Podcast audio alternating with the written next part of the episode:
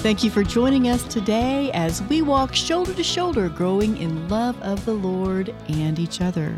I'm Pam Marvin. And I'm Megan Silas. And we're back today on the second half of the Augustine chapter of Friendship and the Fathers How the Early Church Evangelized by Mike Aquilina. It's really blessed me, Megan. I'm, I'm so glad we're doing this because it really does say a lot about uh, what we can learn from our past and those that went before us, especially the early Christian fathers, uh, community. You know, I love the movie um, St. Paul that was with uh, oh yeah Jim Caviezel, mm-hmm. and that was really good. It was so good because it really gave us an insight at how those really early Christians loved each other and even there's a threat of death if you were discovered to be a Christian. So mm-hmm. I love peeking into that time in history. Yeah, it's really neat, uh, and it really it reminds me that you know a lot of the reason that we even know of these things is because uh, so much correspondence was done by letters, and so those letters were preserved, and so we get to c- continue to read them these days, and it makes me realize how much less of that that we are going to have in these days because people don't tend to write letters, and I, I don't know I technology is really kind of messed. Yeah, it's, it's, enhanced, but really kind of taking things away as well. Right. I'm not sure how much uh, saving of text that's happening. There's a lot of conversations that happen on text. You know, it's interesting. Um, I've had some friendships that kind of at their start.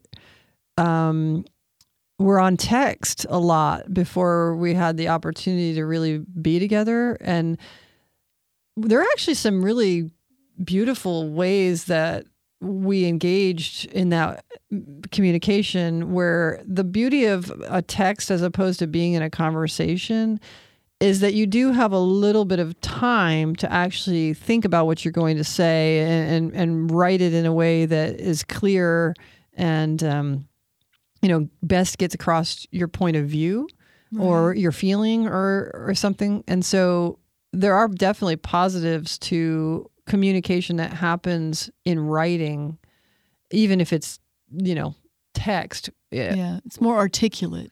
Yeah, it, it's just you. It's more uh, thought out often, mm-hmm. um, as opposed to sometimes you know we just say things and you don't really take the time to to really ponder. Is that ex- really what I meant to say? Is that really capturing, you know, what I think and feel? Um, so these letters are, are beautiful, but um, it also brings to bear the reality that in the past, when we didn't have phones and we didn't have texts and we didn't have cars to hop in and go visit people so that it made that easy, and communication was slower and more difficult, uh, you could get into some problems. And that's what happens in this part of the chapter with Augustine, it's super cool, I think, that Augustine had a friendship with St. Jerome. I mean, these are two giants of the church. Mm-hmm. I mean, St. Augustine is considered basically the preeminent father of theology, and St. Jerome is the scripture scholar. He is the one, for those of you who don't know, who translated the Bible from Greek and Hebrew into Latin. Okay. Yeah. So when you hear the term the Latin Vulgate, mm-hmm. which is a term for like the first Latin translation of the Bible, St. Jerome did that. Wow. And I, so, I just remember him as the grumpy old saint. Yeah, and, he's characterized that way a lot. Um, but I have to say, in this little thing, I think he had plenty of justification for being grumpy at St. Augustine. okay. Um, but St. Jerome's also the one whose uh, famous quote is ignorance of scripture is ignorance of Christ. Mm-hmm. And, um, but the interesting thing is, is that even if you're not ignorant of scripture. In fact, if you know scripture very, very well, like St. Jerome and St. Augustine did, sometimes you can come into differences of opinion about how to interpret mm. scripture. Because mm-hmm. the beauty of scripture is that it is alive, it's living and active and sharper than a two edged sword. But sometimes that sword can uh, can cut you because what happens in this chap in in the chapter that we learn about Augustine and Jerome and the relationship that they had, um, they had a lot of correspondence and they would write back and forth about, you know, various things regarding spiritual things. You know, they both had a passion for it. uh, but they didn't always 100% agree on everything. And so what happens is is that Augustine publishes a letter that contradicts something that St. Jerome had written and he doesn't let St. Jerome know ahead of time that he's going to do Ah, this. okay, okay. And St. Jerome finds out about it and he's like, what the what? Mm-hmm. And but the thing is is that the letter that he sees isn't actually signed by Augustine. It's just attributed to August- Augustine. So what St. Jerome does, which I think is very laudable, he's like, I'm not I'm not going to just assume that this happened the way it seems to have happened. That this guy that my friend has publicly contradicted me in a way that doesn't feel great and he didn't even let me know he was going to do it. So he gives him the benefit of the doubt, which I think is a beautiful thing to do in friendship. Do not jump to conclusions Oh. based on hearsay and right. put the words of somebody that you're not intimate with, that you don't love, above finding out from the horse's mouth, shall we say, from the person that you're in relationship with. Clear it with them before you start jumping So to true. conclusions, Mhm, mhm. right? So Jerome's like, okay, I'm not going to just assume that you wrote this. Uh, so I'm going to come back to you and I'm going to see did you actually write this? And Augustine gets a little weird with him because he doesn't really say yes or no. What he does is he kind of says, well, let's talk about the content of the letter. Is it not true what, what it says? Like, do you, do you disagree with what's being expressed? And Jerome's like, uh, that's not the issue right now. The Mm. issue is, did you write it or not? And Augustine's just sort of like not really saying, not being straightforward. He's not being straightforward, and he's kind of trying to basically prove that what he wrote was correct before he acknowledges that he wrote it. Right? yeah, yeah. He's being sneaky. He's being Little- sneaky. Yeah. and he's kind of trying to he's kind of self-protecting yeah. because he does okay. it seems like you know he wants to make sure that Saint Jerome kind of agrees with him before he admits but Jerome's not having any of it finally holds his feet to the fire and uh and and uh, Augustine admits yeah I wrote it but then okay this is where it really goes bad I think Okay. because then Augustine starts saying like, "Well, I tried to let you know. I did try to send you a letter, but clearly it must have gotten lost and didn't get to you in time." And Jerome's like, "Oh no." Because I have found out that this very material was published like years ago. Mm. And so that's not going to fly. And so Augustine, he just wasn't owning up to his stuff. Right. But then he starts saying, Augustine uh, is talking about how, well, wouldn't you, I would want you to criticize me if I saw you were doing something, saying, you know, that I was saying something that was incorrect. I'd want you to criticize me or correct me. So he's trying to justify the action of the criticism instead of owning up to the reality that it wasn't so much the criticism that Jerome was upset about, it was the lack of communication. Right, right. So important in friendship. Right. Because Augustine says, You say also that if there is anything in your writings which has displeased me and which I would wish to correct, you're ready to receive my criticism as a brother, and you would not only assure me that you would rejoice in such proof of my goodwill towards you, but you earnestly ask me to do this. I tell you again without reserve that what I feel, you're chal- and this is Jerome saying, you're challenging an old man, disturbing the peace of one who asks only to be allowed to be silent, and you seem to desire to display your learning. Yeah. He's So- calling him out yeah, right because there. Augustine's like, "Oh, you're begging me to correct you and you're telling me that I should want you to correct me and everything. But I think the reality here isn't so much that you're looking for correction as much as you are looking to prove your intelligence Yes. at my expense. Wow. He called him out. Yeah. And so mm-hmm. What I think that really speaks to is purity of intention. We talk a lot about how it's important that we admonish, you know, our beloved friends when we feel that they're in error. Mm-hmm. But before we do that, it's very important to check ourselves as to why we feel we want to admonish somebody. Do we want to admonish them truly for their good or because we're perceiving some good for ourselves out of it?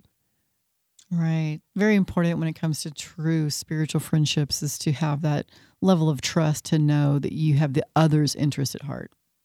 Right. And so, what Jerome is saying here when he says, You're challenging an old man, disturbing the peace of one who asks only to be allowed to be silent, and you seem to desire to display your learning.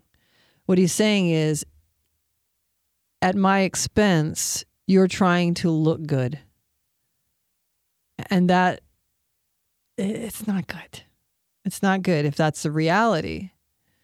And now, of course, Augustine has the opportunity perhaps to say whether or not that is true or not, that he's trying to display his learning and, and everything and, and look like the smarter one or somehow have a spirit of competition with Jerome. Um, because, you know, this can happen sometimes among friends, even friends who do truly love each other sometimes there's healthy competition which helps you spur on each other to to greater heights Right, right. but sometimes that competition can be a little unhealthy and you can start maybe resenting that your friend who you felt you were in lockstep step with Right. now seems to be getting honors that you're not getting Yeah. or seems to be being put in places of authority when you're not being put in those places. And sometimes jealousy can creep in. Yeah, you know what strikes me on between Jerome and Augustine is too maybe the we were talking earlier about the difference between men and women and their friendships. It sounds like there's like this real big competitive component that mm-hmm. Augustine was actually feeling. Right. Very competitive. Um, mm-hmm. instead of being more thoughtful. Because, like, for me, if I knew I disagreed with something that you had written, I'd welcome a deep conversation to hear both sides and, and kind of hash it out verbally 1st That sounds mm-hmm. exciting to me, right? Right, right. Instead of just being competitive and saying, oh, I want to look good.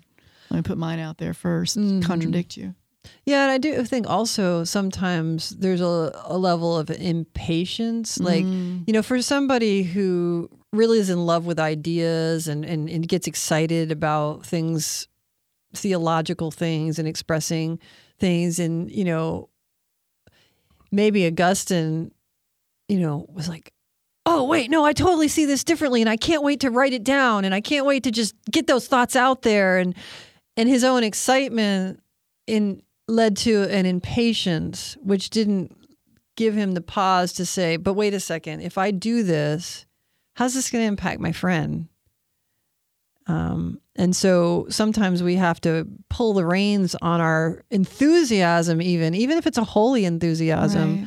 pull those reins a little bit and and just ask ourselves okay but what are the Im- implications of what i'm about to do here as far as especially if we're contradicting somebody who we respect, you know, um, and probably this. If he had had this conversation with Jerome or had a back and forth about this, it's like, well, did you really mean that? And what do you think about this? Probably what they could have come up with together would have been better than So what much. either of them came Yes, up with exactly. alone, right? Because iron sharpens iron, right. right? For sure. and but instead we get we get an example of maybe how not to function uh, in friendship Yeah, And- don't don't make Augustine's mistake. right and i will i will hand it to jerome he uh, he lays it out uh, very clearly uh, in his letter when he's saying, Farewell, my very dear friend, my son in years, my father in ecclesiastical dignity, because Mm. Jerome wasn't a bishop, but Augustine was a bishop. And he finishes by saying this I ask you to take care of one thing in particular. From now on, make sure I'm the first to receive any letters you write to me. Oh. Yep. And I think that point that Jerome made there don't surprise me with things that should have come to me first, but also to be explicit about your needs to the friend. He basically, what Jerome is saying there is, what you did hurt me.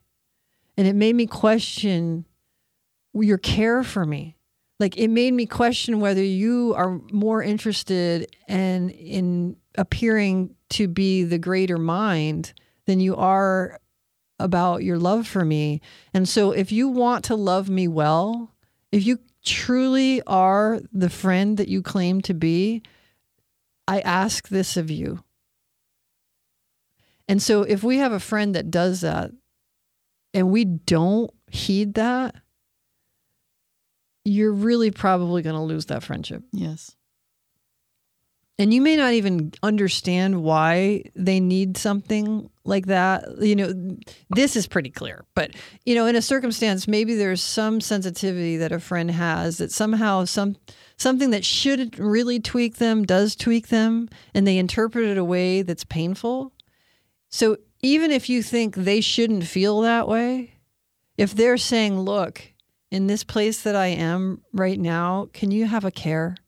Can you please, please try not to do that because that that is painful to me and, and it speaks to me not of love. If we say, if we go back to that person, like, you're being ridiculous. You shouldn't be. You shouldn't respond that way. I'm not going to cooperate with that. Well, okay, you may be justified in the fact that they may be being irrational, but you're very likely going to lose that friend. And so you have to ask yourself what's more important, feeling justified or loving well? Well put. Yeah. Because uh, that feeling of I was justified can get us in a lot of trouble in Mm. relationships and lead to a lot of ruptures of relationships. Right. I see. That's the smoke of Satan entering in, if you ask me, when you can justify kind of um, not good choices. Definitely the smoke of Satan. We have to be aware of that and be more sensitive to the Holy Spirit uh, guiding us along those paths of what to say, what to think, how to respond, especially when it comes to the care and keeping of these kinds of friendships. Absolutely. So we've covered Augustine in The Friend That Died, which I don't actually think they give him a name in our last episode. And then now we've just talked about his relationship with Jerome. And the end of this chapter, he talks about a relationship with a man, uh, Paulinus of Nola, and how they became great friends through letters. Okay. And so this is an interesting thing to move into now because we talked about how a lot of this stuff maybe could have gotten taken care of if there was easier communication abilities because, you know, they can't text, they can't call, they can't get in a car and drive and go see the guy. And so that inhibits um, conversation and communication. But a big focus of this part of the chapter with Paulinus is the fact that their relationship basically was executed almost completely through letters. And Augustine has this great desire to want to meet him and want to be in his presence. And Paulinus doesn't seem to have as big of an impulse uh, in that direction. Um, and the author writes that Augustine insisted that seeing a friend in person was still a big part of friendship. And that's something um, that we've talked about a bit as we, you know, talked about how to foster foster spiritual friendship and that time in the physical presence of another person is hugely valuable and goes a long way to building intimacy. Um, because Yes. as much as you can talk on the phone and um, write letters and you know text and, and all those well, sort of things. It's not the a same. yeah, as a side, I mean, you can take the whole Facebook phenomenon. How when you see people being very compat- combative with one another on Facebook, but yet when they're face to face, their mercy, their compassion starts to just wave in, and they wouldn't say things, you know, to that Right. person um, if it weren't more anonymous, but being hidden behind that. So that that's just a way to illustrate the, the dramatic difference between the face to face and then the behind a screen or through technology.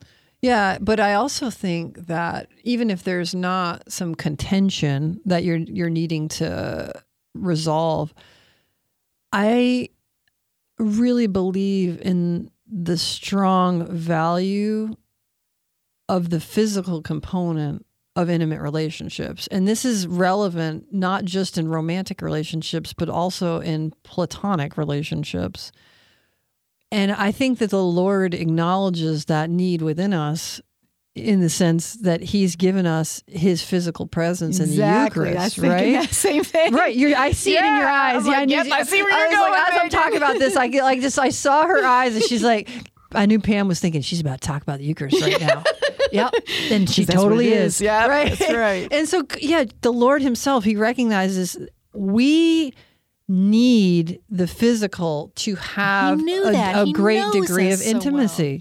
I wonder why. Because he made us. Yeah. he made us that way. He put that Mm-hmm. in the heart of man that we are meant to love with our bodies as well as with our minds and with our Mm. Amen, souls. Right. And so if we want deep intimacy in a relationship, we need to be able to have our senses involved. We need to see the person. We need to touch the person to feel that connection, that that sense of wonder of the existence of the other. Right. You know, like it's not just some. It's just like with God. So many people are, think of God as this like mystical, like cloud of existence, and that that He's and it inhibits the ability to love when all you have is sort of some sort of ephemeral concept mm-hmm. of God. We're we're we're fleshy. Mm-hmm. We are fleshy, and we need to love fleshy in addition to spiritually because we're both right. And just the way God knows that, and He gives us Himself in Christ the Son, the incarnate second person of the Trinity we need to give ourselves to each other physically. And while in in the marriage relationship that physical intimacy you know looks a certain way in the relationship of friendship it looks like the presence of the other mm-hmm. being mm-hmm. next to that person being able to like if I was on the phone having this conversation with Pam, I couldn't see that look in her eye that she knows what I'm about to talk about. And I know her well enough to know that. And there's an intimacy that comes from just the knowledge, Right. right? Mm-hmm. And it's it's in those places of seeing, touching, knowing that we grow in intimacy. And so you know, I've said it before on this podcast, and I'm going to say it again right now, and I'll probably say it a hundred times in the future. If you're lamenting that you don't have close, intimate relationships, look at what you're doing with your time Yes. and ask yourself, am I prioritizing real time with a friend that I am drawn to? Yeah, I want to just kind of like do a little pause um, and reflect about how the whole year of 2020 got us so much more comfortable with the Zoom and the, and the lack of that personal presence because because of ease. Right. And I, and I just want to to call this to your attention, my brothers and sisters, to say if you have found that because of ease, try to undo that some because the actual physical presence, there's just there's no replacement for that. I mean, I, I understand sometimes it's very valuable for that uh, mother with small children who wouldn't otherwise be able to participate. But if you have a choice to meet in person, meet in person. Right, absolutely. And I would say we may have gotten accustomed to it, but we were never really comfortable with it. And I think the discomfort that we experienced of the isolation during those times continues to reverberate and you're seeing a lot of mental health issues, especially with young with teenagers and things that really are directly a result of that lack of connection, that yeah. feeling of isolation that comes from not experiencing relationship in that physical close proximity. And it's just so important and, and it's worth it. It's worth your time. It really, really is. And, and, not just the time, Megan, but I think what stops a lot of people uh, is the the the need to be vulnerable. I mean, the fear of being vulnerable because true friendships have a lot of vulnerability in them. True. You have to, to to make it deeper and more intimate. And people today are very very frightened about that. I think you know the the technology world and all of that has, has kept us at such arm's length that it's uncomfortable or uh, very uncomfortable to be vulnerable to another. So practice vulnerabilities, my brothers and sisters. Yeah, and I think as we finish this uh, episode, uh, one of the things that St. Augustine was really, really good at was being vulnerable. Like he expressed himself in very open, vulnerable ways. He just kind of pours his heart out when he writes and he just lays it all out there. So, as we talked about this topic of being in the presence of another, I wanted to end with this quote uh, from the book, which I just thought was really beautiful. I believe it's on page 85. but you know, I've been wrong about page numbers before because I'm using a Kindle version. But I'm going to read it and just just listen to it and and hear what he's saying and how beautiful it is where he talks about the desire to be in the presence of the other. He says, "What has happened to me is strange yet true. I grieve because I do not see you, and my grief itself comforts me." For I neither admire nor covet a fortitude easily consoled under the absence of good men such as you are. For do we not long for the heavenly Jerusalem? And the more impatiently we long for it, do we not the more patiently submit to all things for its sake? Who can so withhold himself from joy in seeing you as to feel no pain when you are no longer seen? I at least can do neither and seeing that if I could, it could only be by trampling on right and natural feeling. I rejoice that I cannot, and in this rejoicing I find some consolation. It is therefore not the removal, but the contemplation of this sorrow that consoles me. Okay, you got to unpack that one a little bit for me. Okay, so basically what he's saying is is that he is sad. He misses his friend. He wants to see his friend. And he's saying that the very fact that he feels this pain is a comfort to him because it's a reminder of how precious okay. his friend is yeah. to him. Okay, I got it. I got it. Right? That's, that's really actually just really charming. It is so charming. Yeah. And I also love that he says, "For do we not long for the heavenly Jerusalem?" What is the heavenly Jerusalem? To me, it's two things it's to behold the glory of God and all his beauty, and to do it together mm. with all of our brothers and sisters who have believed. It's to mm, never, amen. ever be separated mm-hmm. from God or from each other, mm-hmm. either separated in, in our physical presence or in the desires of our heart. Right. We are all together where God is all in all for eternity. And this is what we're meant to long for as Christians to never be separated from God and to be with each other forever. Beautiful. And so if we grieve to not be in, in the presence of a beloved brother and, or sister in Christ, that is good because it means that we're longing for the thing that's beyond this world. And it reminds us that we can have a piece of heaven on earth when together we come together yes. and behold the Almighty in each other's presence. It is love. Amen. Amen. It is love to love the absence and in the presence. That's right. So we will miss your absence until the next episode. sure. And uh, if you've been blessed by this uh, episode or any of them, right. uh, we really would pray that you would just share it with others uh, and you know maybe be a place of, of conversation uh, with you and, and, and, friends and just go deeper into these ideas together. And uh, we just hope that uh, it is blessing you as it blesses us to talk about these beautiful things. I'm so thankful. So until next time, let's stay united in prayer. God bless. God bless.